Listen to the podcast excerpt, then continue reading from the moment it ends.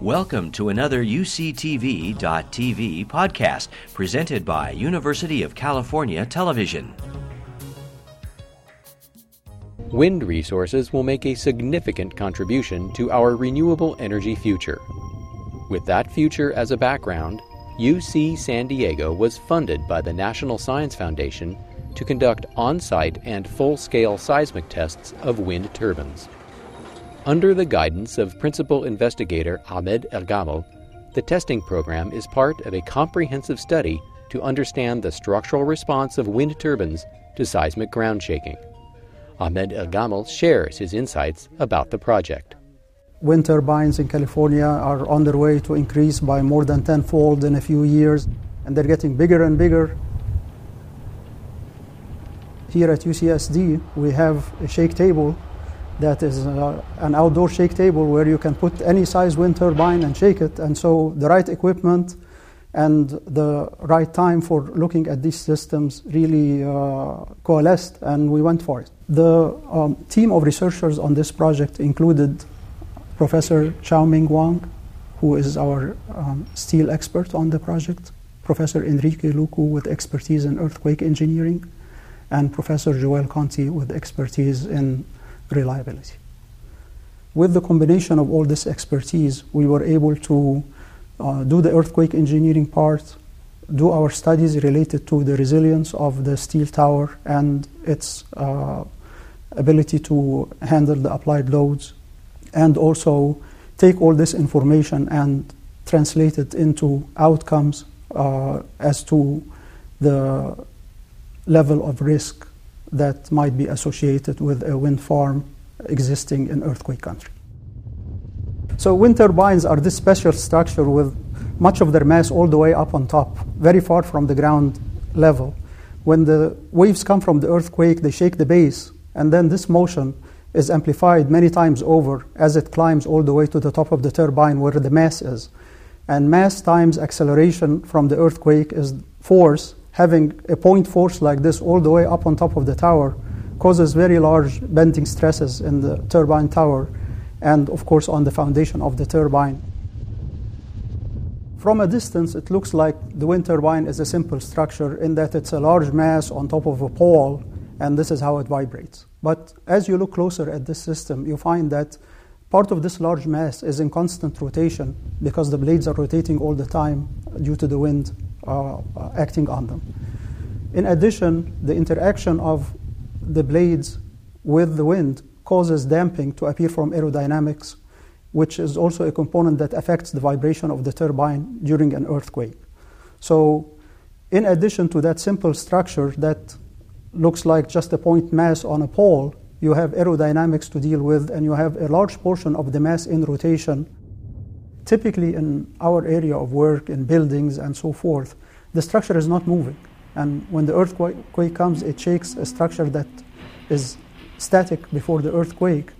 And looking at this problem, where we have a large portion of the structure in rotation, coupling this uh, pattern of motion with the motion from the earthquake is scientifically an interesting aspect that has not been looked at before.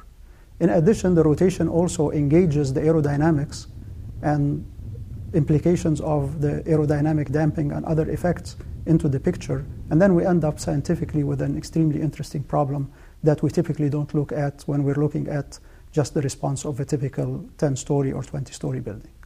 So the project aimed to look at various stages of the wind turbine response, including the state where it's not rotating and just how it behaves as a simple structure.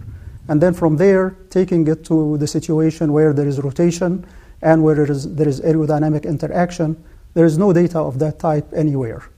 And to do this, we went out to large, modern operating wind turbines and we recorded their vibrational characteristics as they are working.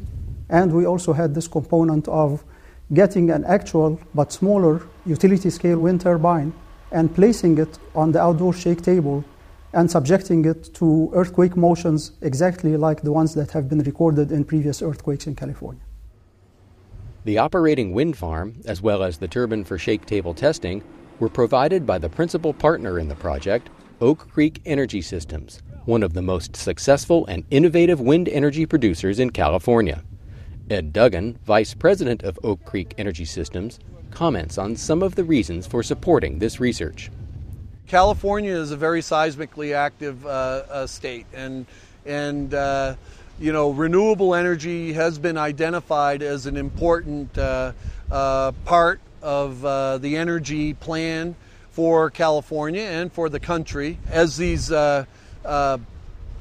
turbines get bigger, uh, it's clear that we need to be prepared uh, uh, for the sort of seismic events that we might see here in California. Hal Romanowitz, President and Chief Operating Officer of Oak Creek, comments on why the project is important for the future of wind turbines. As we go taller yet with the turbines, and that's going to happen uh, while you see 80 meter hub heights now. Turbine uh, hub heights of 150 to 180 meters are being designed. And so if we're going to have uh, wind turbines be uh, increasingly productive and efficient in the future it's absolutely crucial that we have uh, structurals that are competent for the earthquake conditions. Because uh, as you build projects you can't be thinking then about gee are we good enough we have to prove now uh, what's necessary to make a uh, you know a, a project last. The field observations were conducted at Oak Creek Energy Systems wind farm in Tehachapi, an unparalleled resource for California.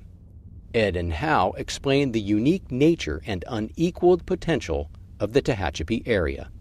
Tehachapi is a pretty unique place, and uh, uh, the uniqueness of this place is why we have all these uh, wind turbines here. First of all, we have the Sierra Mountains that run to the north of us and the Tehachapi Mountains that run to the west of us. So there's a pass in between these two chains of mountains, which is called the Tehachapi Pass. That is enhanced by the fact that we have prevailing winds that come off the ocean and go down the San Joaquin Valley and then get funneled up into the Tehachapi Pass. And then the last thing that really enhances it is we have the desert off here to the east, which heats up to a large degree every day and basically creates kind of a low pressure gradient out to our east, which kind of enhances the flow through the pass. So we get very, very predictable winds here. Because of the effect of all of these things, uh, Tehachapi has been uh, one of the better, uh, more reliable wind uh, resources in the United States. And uh, Tehachapi accounts for 40% of the entire plausible wind resource of the state of California.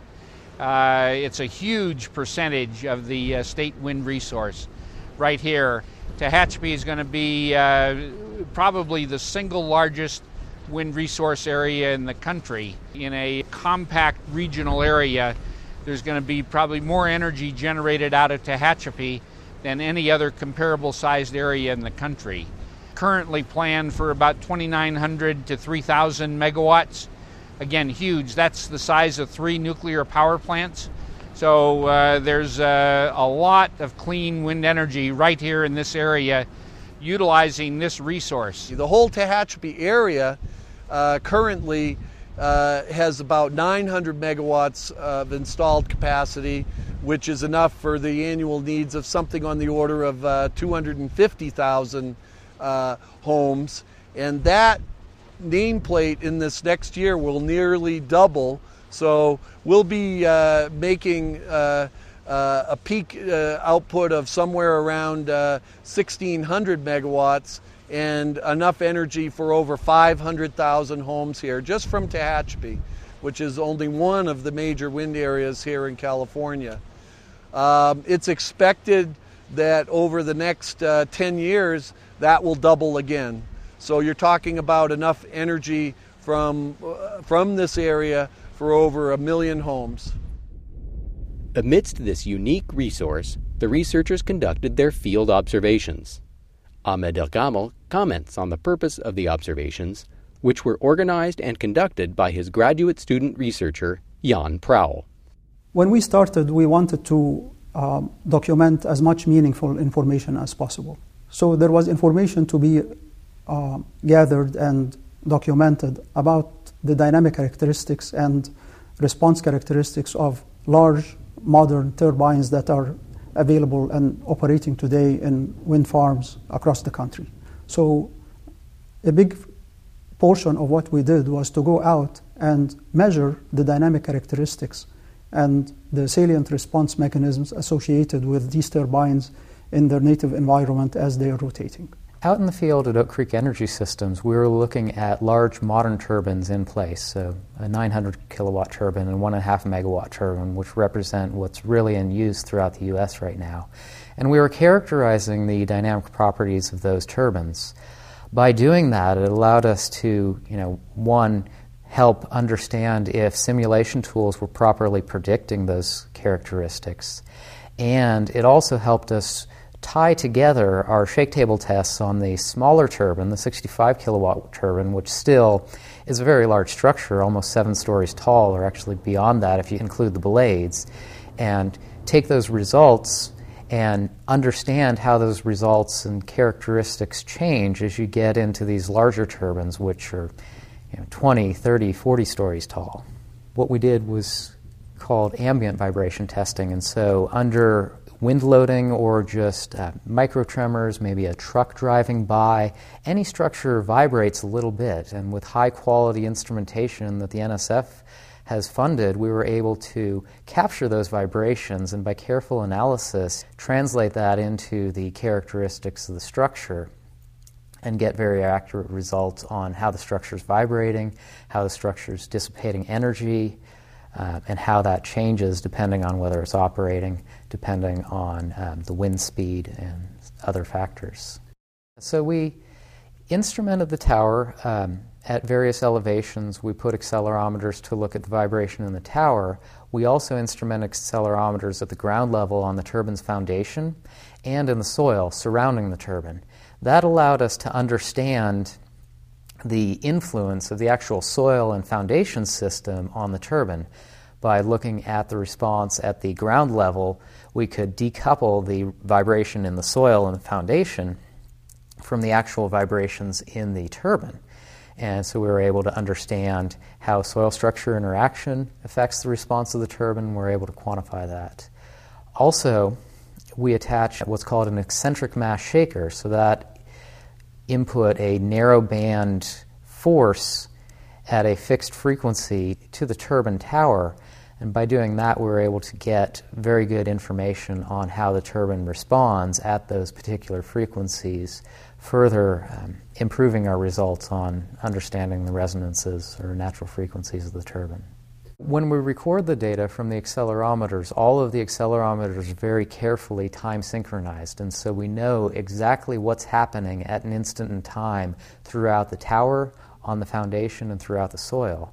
By looking at that and understanding either in the force vibration case the frequency that we were imparting shaking to the turbine, or in the ambient vibration case by carefully looking at those characteristics and stepping through um, algorithms to analyze that, we can then understand very specifically how the turbine was responding. We have visualizations showing the mode shapes and natural frequencies of the turbine. What you're seeing here is basically the, the shape that a, a structure wants to vibrate at at a particular rate. And so at lower frequencies, you have what's called the primary mode, which tends to be a very simple shape. And as you get to higher frequencies or more rapid vibrations, the shapes progressively get more complex. And we also use those results to show that the computer models that we have to reproduce the behavior of the turbine are similar to what we're actually observing in a real turbine. After gathering the field data at Tehachapi, the team constructed a full scale turbine on the NEES UC San Diego outdoor shake table at the Engelkirk Structural Engineering Center. As in any wind turbine construction, first the tower segments were erected. Then the nacelle, housing the generator, was hoisted and attached to the tower. Finally, the turbine blades were hoisted and affixed to the hub of the generator. The turbine tower and all its components were thoroughly instrumented to record strains, displacements, and accelerations that describe the tower's response to seismic motions. Ian describes the test's protocols and objectives. In testing on the shake table, we first um, tested the turbine in one orientation where the shaking was perpendicular to the axis of rotation for the rotor. And in that configuration, we conducted tests where the turbine was parked or not moving, and tests where the turbine was actually spinning in the wind. Then, after those tests were completed, we rotated the turbine 90 degrees so that the orientation of shaking was actually along the axis of rotation of the rotor. And so there again, we conducted tests where it was parked or not rotating, and tests where the turbine was rotating in the wind to quantify the importance of each of those variables in the response of the turbine to earthquake shaking. All the earthquakes that we used on the shake table were from actual recordings of earthquakes um, out in the field. Uh, initially, again, low level tests, but as we stepped up the earthquakes to higher level, we achieved almost an in excess of 1 g of acceleration. That's very strong, but that has been recorded. For instance, in earthquakes like the Northridge earthquake or the Kobe earthquake, we've seen accelerations like that in, in actual earthquake recordings. Basically, in that situation, if you were standing on the table, you would not have been able to stay standing up. And in pretty much all the cases, we see fairly significant amplification in the turbine. So, for example, when we had an input acceleration of up to 1g, at the top of the turbine, there was a response of 3g. So that means almost three times the weight of the turbine was acting horizontally, and the tower actually had to resist that without collapsing. The tower was actually working harder to resist that earthquake load, that horizontal load, than to actually support the turbine in response to gravity. While at the extremes of shaking, the tests showed the response of the tower to high g forces, other data clearly revealed the unique effects that occur due to the nature of the turbine's operation. So, to allow us to isolate influence of different components, we replayed the same earthquake for when the turbine was parked and then when the turbine was operating. So, as you'd expect, when the turbine was parked, before the earthquake started shaking, there really isn't any vibration in the turbine. But when the earthquake started, the turbine started to vibrate. And um, like you'd expect from a, a structure that has low damping or really not much ability to dissipate energy, you see a very clear, very clean response to the turbine. It's prolonged. It continues for, for over a minute, even after the earthquake shaking stops. But in the case where the turbine is operating, there's vibration from the blades rotating, from the gearbox, from other sources in the turbine. And so if you look at the response of the turbine, it's shaking even before there is earthquake shaking, and that's apparent. But as the earthquake shaking starts, it becomes strong enough to overpower that vibration from the operation. In comparison to the situation where the turbine was parked, there's actually much higher damping. And so that response from the earthquake dies out much quicker, maybe five or ten seconds after the earthquake is over. And then you return back to that initial vibration where it's just vibrating in response to the blades rotating, to the gearbox vibration, and so forth. You actually have large blades flapping in the wind, and that flapping causes what's known as aerodynamic damping. So you're taking energy that normally would need to be dissipated in the turbine vibration and actually transferring that out into the wind and so the turbine stops vibrating or you know, damps out more quickly than you might expect. Following the shake table test, we were able to construct models of the blades that describe the blade um, in terms of its stiffness, its mass distribution, also its aerodynamic properties. And so when we run those simulations, we actually see very good agreement between the amount of energy that was transferred into the wind in the experiment and the numerical simulation. So our results show a, very consistent response, you know, both in the model in the computer and also on the shake table. After completing full-scale shake tests without failing the tower structure, the team then explored the limits of the tower's performance by conducting static testing at UC San Diego's Charles Lee Powell Laboratory. Ahmed El Gamal explains. The third phase of our work was to assess the capacity of the turbine tower to resist moments that are applied on it when the earthquake hits. And for that, we also did a phase where we uh, applied uh, a force on the very tip top of the wind turbine tower, all the way till we were able to document the mechanism of deformation of this tower. And the good news there was that we found that these towers do have a certain level of ductility after they sustain minor damage, which allows them to be repaired quickly if needed without necessarily suffering any catastrophic damage or total failure. After months involving field observations, numerical analysis and modeling, full scale shaking, and static tests, the research yielded promising initial results for the present state of the art in wind turbines. As we expected, the expected response of a turbine at a particular location under a certain earthquake excitation is highly dependent on the nature of the motion that occurs at this location and also on the dynamic characteristics of that particular wind turbine. But overall, we are finding that wind turbine towers do appear to have quite a bit of reserve strength. And so we're not too concerned at this point that uh, in any coming moderate earthquake or even somewhat strong earthquake that necessarily we expect to see much damage at all. And that's good news. We're finding that existing turbine designs include a reasonable amount of conservatism and are likely well suited for earthquakes. We don't see any impending disasters or just complete inappropriate designs out there. We made a pretty strong effort to cause a failure, and then we couldn't do it. So uh, I would say that's a pretty encouraging sign for our industry that the, uh, the turbines are pretty strong and should be able to withstand it. And I think we just want to make sure that as they get bigger, we don't miss something and, and, and have disasters happen.